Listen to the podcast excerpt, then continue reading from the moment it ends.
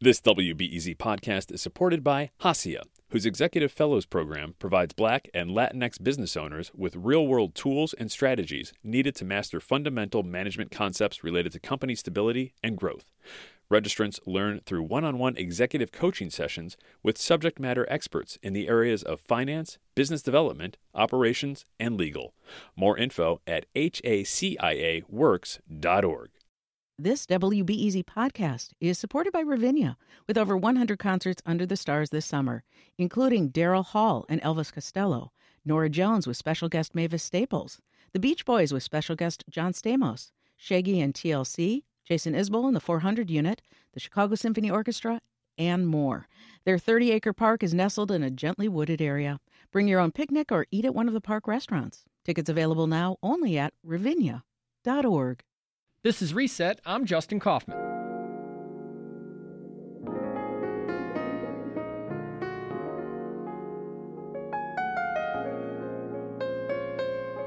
Earlier today, the Chicago Humanities Festival continued virtual programming with another of their neighborhood check ins. They brought together some youth activists who've been organizing local protests, seizing the moment, and leading Chicago's demand for racial and social justice. The conversation was led by Chicago hip hop artist Matt Muse. I don't know where to start my tongue bow tie, but I'm so tired of dressing up my pain for them in they eyes and they is. Fair weather peers be hitting low tide, but when it's time to drown, who's still around? My mother tells me God, but we ain't spoke since the car crash. Yeah, she insisted I call him before tomorrow pass. He probably reply same phone, who this? I probably laugh and then send something like this. Uh, my parents named me Dexter, but you can call me Matt. I hope you still remember. Yeah, we go way back. Me at 16 swearing I'm gonna be a preacher. Me at 21 writing raps and ignoring teachers. Now me at 26, 10 years from you, but searching for a verse to keep the congregation moved. Guess he ain't that far removed, but I'm still stuck and still confused. Matt Muse broke on the hip hop scene back in 2016, received praise for his EP Love and Nappiness, which was out last year. Muse is also a teaching artist at Young Chicago Authors, and he's delivered TED Talks on hip hop, even directs his own music videos. Matt joined me just before he moderated that discussion and explains why he was drawn to the event. I think right now, you know, since everything happened with George Floyd, I, I have solely been focused on ways that I can contribute to bettering the state of black and brown life here in Chicago. Like I haven't even like folks have been asking me like, yeah, like how's music going? I'm like, I haven't even thought about a song or writing a song really since the pandemic hit, but especially since the George Floyd killing happened. Um, and so when I when I was reached out to about doing this, I was like, yeah, this is this is a no brainer. That's automatic because it's in line with everything that I'm focused on and just trying to elevate the voices of those youth who are on the ground doing the work. Yeah. It is great because in 2020, there's a whole new crop of, of youth activists that are leading the protest movement. Uh, and, and you're going to talk to some of them.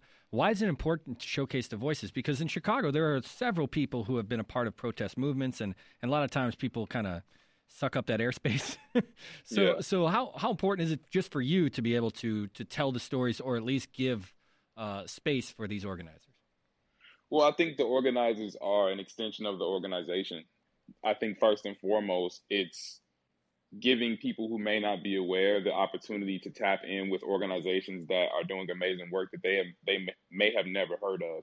And I think also there's a lot of work that goes into organizing. Um, and a lot of times that work goes, I don't want to say unappreciated, but unhighlighted. Mm-hmm, mm-hmm. Um, and I think it's important to, when the opportunity, the right opportunity presents itself, to highlight those people who are doing work to just say thank you. Like, a, a, panel discussion could be a platform for them to reach so many more people, and I think that's a form of saying thank you. Yeah. Matt, for you, as, as things are happening in the world right now, and, and, and obviously mirrored right here in Chicago, being from Chicago, what what do you think of the, of, of what's happening? Not just uh, when it comes to uh, the protest movement, but how the world seems to be rea- reacting to it.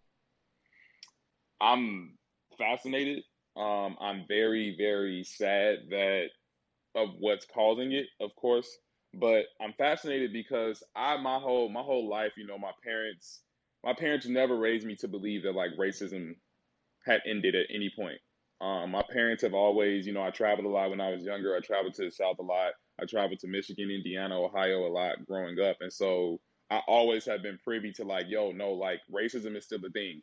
And I've always felt that way. But then when I would look at the, you know, the media or I would look at the, the world at large, it would seem like folks try to sweep it under the rug or ignore it. And it only makes sense to me that such an extreme uprising is happening right now because people are tired of it being swept under the rug and, mm-hmm. and tired of folks pretending like white people specifically pretending like racism is not still affecting black and brown people in the country. So I'm fascinated with, with what's happening. Um, I'm on board with it. And I just cross my fingers that it leads to the actual change. You know, I was talking to my grandfather who's 75. I talked to him last week and he what's said happening right now is substantially bigger than what was happening in the 60s. Hmm. Um, and to hear him say that, it was just like, oh, wow. He was like, yeah, like, he's like, take advantage of this moment, like, be in it and live in it. And so that's what I'm doing. Is that how do, how do you do that? How do you take advantage of it? How do you live in this moment? You learn, you take all the opportunities to learn. Number one, I have a lot to learn. Um, I don't like to call myself an activist because I think I still have a lot of learning to do. I just dedicate my time to causes when I can as I learn. Um, so I think number one is you absorb as much knowledge as you can. And then I think when you see an opportunity to use your voice or to use your platform or to use your finances or to use your hands to make a difference and to make a change or to contribute to a cause, you automatically do that. You pop up and you show up and you show out, and that's what I've been doing or trying to do since uh, you know all of this happened. For you, your music has has evolved over time. The Love and Nappiness yeah. was was really a collection of love songs, and yeah. in doing so, you you kind of push the idea of how important love was and how, and even positivity in a way. So when you when we're in this moment where there's uh, there's this push for social and racial justice, Mm-hmm. How how should artists approach this? Uh, because you've approached you know you've you've talked about a lot of different emotions in your music, but how how should mm-hmm. artists approach this moment? You know, it's a that's a great question, and it's another conversation I had with another Chicago-based artist about a month ago, and I was telling him like, "Yo, I'm nervous to put out music because it doesn't even feel right. Like, this is not the time for me to be bringing attention to myself." Um, and you know what he said to me was, "Think of it as." as an artist you're a historian for the moment don't think about dropping music as you you you know drawing people to your apple music and making money off of it but think about dropping music as if you drop a song it could just be talking about everything that's happening so 20 years from now when somebody taps in they can play that song and remember you know or be reminded of what was happening or learn about what was happening. And i think that's a role that artists could play. I personally just cannot focus on my personal music career right now. It just does not sit well with me to do that with what's going on. But if you want to, I think as an artist, if you want to do things that are in tune with what's happening, music that that speaks to the moment, or using your platform and your voice and your time to educate your following, to educate those you know tapping into you. I think it's pretty obvious that hip hop is a majority white consumed genre now here in you know America. And I think that a lot of artists have used this time, they've used their Instagrams and their Twitters to just inform people, mm-hmm. you know, of what's going on. I think that's another role that artists could play. And there's been a push. I mean, it's, a, it's really fascinating to watch how J. Cole and Noname kind of went at each other, what, a week mm-hmm. or two ago. But this mm-hmm. push to say that if you do have this following, and you have this following, but this if you have this uh, this platform and and this almost megaphone uh, through social media mm-hmm. that you should use it for good do you see that? Do you agree with that concept uh, that that if you have that that audience, that you should be uh, talking to them about the issues that, that we're facing right now in this world? I think first and foremost, if you're not informed, you shouldn't be talking. So I would rather I would That's rather artists who's not informed to not say anything than to say a bunch of stuff just because they're trying to satisfy that desire. But if you are informed, I do agree that your platform is, is is the best way to inform people. And I think that just in line with, you know, a lot of artists talk about the struggle of black and brown folks in their music, you know. So I think this is a perfect time for those same artists to now kind of put their money where their mouth is. And, you know, if your music has talked about it for so long, what can you now put out there to inform people and say you're you're standing in solidarity with those movements like you did in your music when it was benefiting you financially now just put up a post you know what i'm saying where it's benefiting folks knowledge wise where you have nothing to gain from it but your followers gaining knowledge i think yes it would be great for artists who have the information to use their platform and their following to disseminate knowledge and you know help the community grow and learn together there's been a lot of uh racism straight up in the music industry, mm-hmm. and and not mm-hmm. just uh, from the the classic kind of record industry executives who who uh, has been well documented about how that's kind of played out, but but even in how music is is consumed, how music is created, and you have always been an independent voice. You've done, as I mentioned, whether it be talking about how hip hop informs you, or mm-hmm. or even making your own music videos. You've been able to do your own thing and, and march to the beat of your own drum. How mm-hmm. have you been you know affected by it? I mean, beyond just being a, a black man in Chicago in in 2020, being a mm-hmm. hip hop artist, how how does it how does racial injustice play out when you're an independent artist here in town? At least from my perspective, like I think that white folks really like us for some reason. um, especially if you think about like the bigger names like Noname, Saba, Mick, like those independent folks who majority of their listenership is white people. Um, the one thing I will say that I talked about at the Artist March a couple weeks ago is that, and I don't even want to say racism. It's more so like the the you know redlining and all of that stuff from the mm-hmm. the 60s how that affects the way chicago was set up you know selling out schubas was to this date the biggest accomplishment I've done personally. Like a, uh, it was a personal accomplishment. I set the goal in 2018 and I accomplished it in 2019. And it was a beautiful moment. And I love Schubas. I love Lincoln Hall. I love all of them. I would just say that the one struggle there was I was afraid to do my show at Schubas because it's so far away from where I'm from.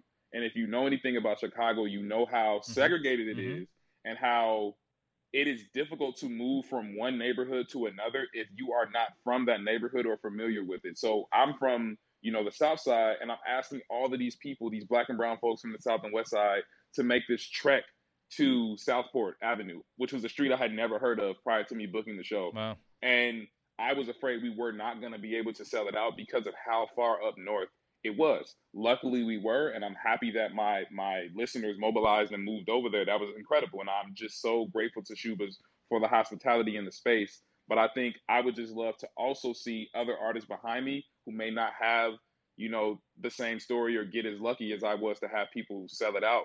Have a venue closer to their home base in Chicago, you know, that may be black owned yeah. on the south or west side where they can throw a show just as good as one at Schuba's in their neighborhood. I don't know if that counts as in the racism talk, but it definitely deals with things that have been a result of racism here in Chicago, which is redlining and the separation yeah. of neighborhoods.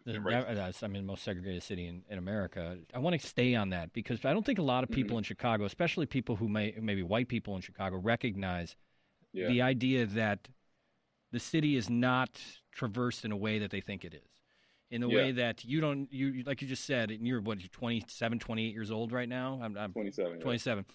but the idea of being 27 years old and not knowing where southport is or not knowing yeah. even hearing that street and so many people who might be on the north side who may not even spend any time uh, on the south side you know won't even right. know don't uh, know what cottage grove right is, don't right? know what jeffries anything like that yeah. and and that's that's a great moment like to, to hear that and say listen there's a lot we have to do in the city of chicago to understand each other like it cannot just be watching television programs or listening to the radio or, or scrolling your Instagram feed about how you're going to take on uh, social and racial injustices.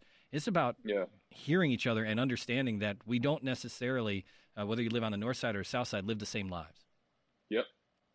Yeah. Um, you know, and it's just to add to, to the example, I remember when I was like 13 years old, my mother, we went up north for something and I either fell asleep in the car, I wasn't paying attention, but I woke up and or I, I, I came to and I'm like, Ma, we've been in the car for so long. Why are we in the same why are we still in the same place? And she's like, We're not by our house, we're on the north side. And I'm like, these houses in these neighborhoods look just like our neighborhood. Right. But ma, I've never, never seen this. I've never been here. I've never been past downtown. You know, I went past downtown for the first time, like to go in the actual north side neighborhood when I was 13 years old. And I think that says a whole lot about obviously the city's large, but also like it, it doesn't make sense how segregated it is, you know. And I think that, that that's really it's segregated both race wise and then class wise. And I think that race and class are in tandem here in the city where a majority of the wealth is in those white northern neighborhoods. Mm-hmm. A two mm-hmm. flat in Rogers Park looks identical to a two flat in South Shore. And, literally. Yeah, literally. And and you could if you didn't know where you were, if you got dropped into the city, you wouldn't necessarily know you're in Albany Park or if you're in mm-hmm. Auburn Gresham. And mm-hmm. there's something great about that. There's a connector there, and it's also something startling that the fact that we still are this segregated. Yes, exactly. You bingo. Matt Muse is a Chicago hip hop artist. You can go to the Chicago Humanities Festival website. You can go to their YouTube channel and uh, see Matt talking to youth activists about the protest movement in 2020. Matt, always a pleasure to talk with you. Thanks so much for coming on Reset. Oh, today. yeah. Thank you so much. I appreciate y'all so much. And that's it for today's reset. Come back tomorrow for our deep dive into the biggest state and city stories. It's the Friday News Roundup. Until then, I'm Justin Kaufmann. Thanks for listening. Stay out of the heat. We'll catch you back here tomorrow.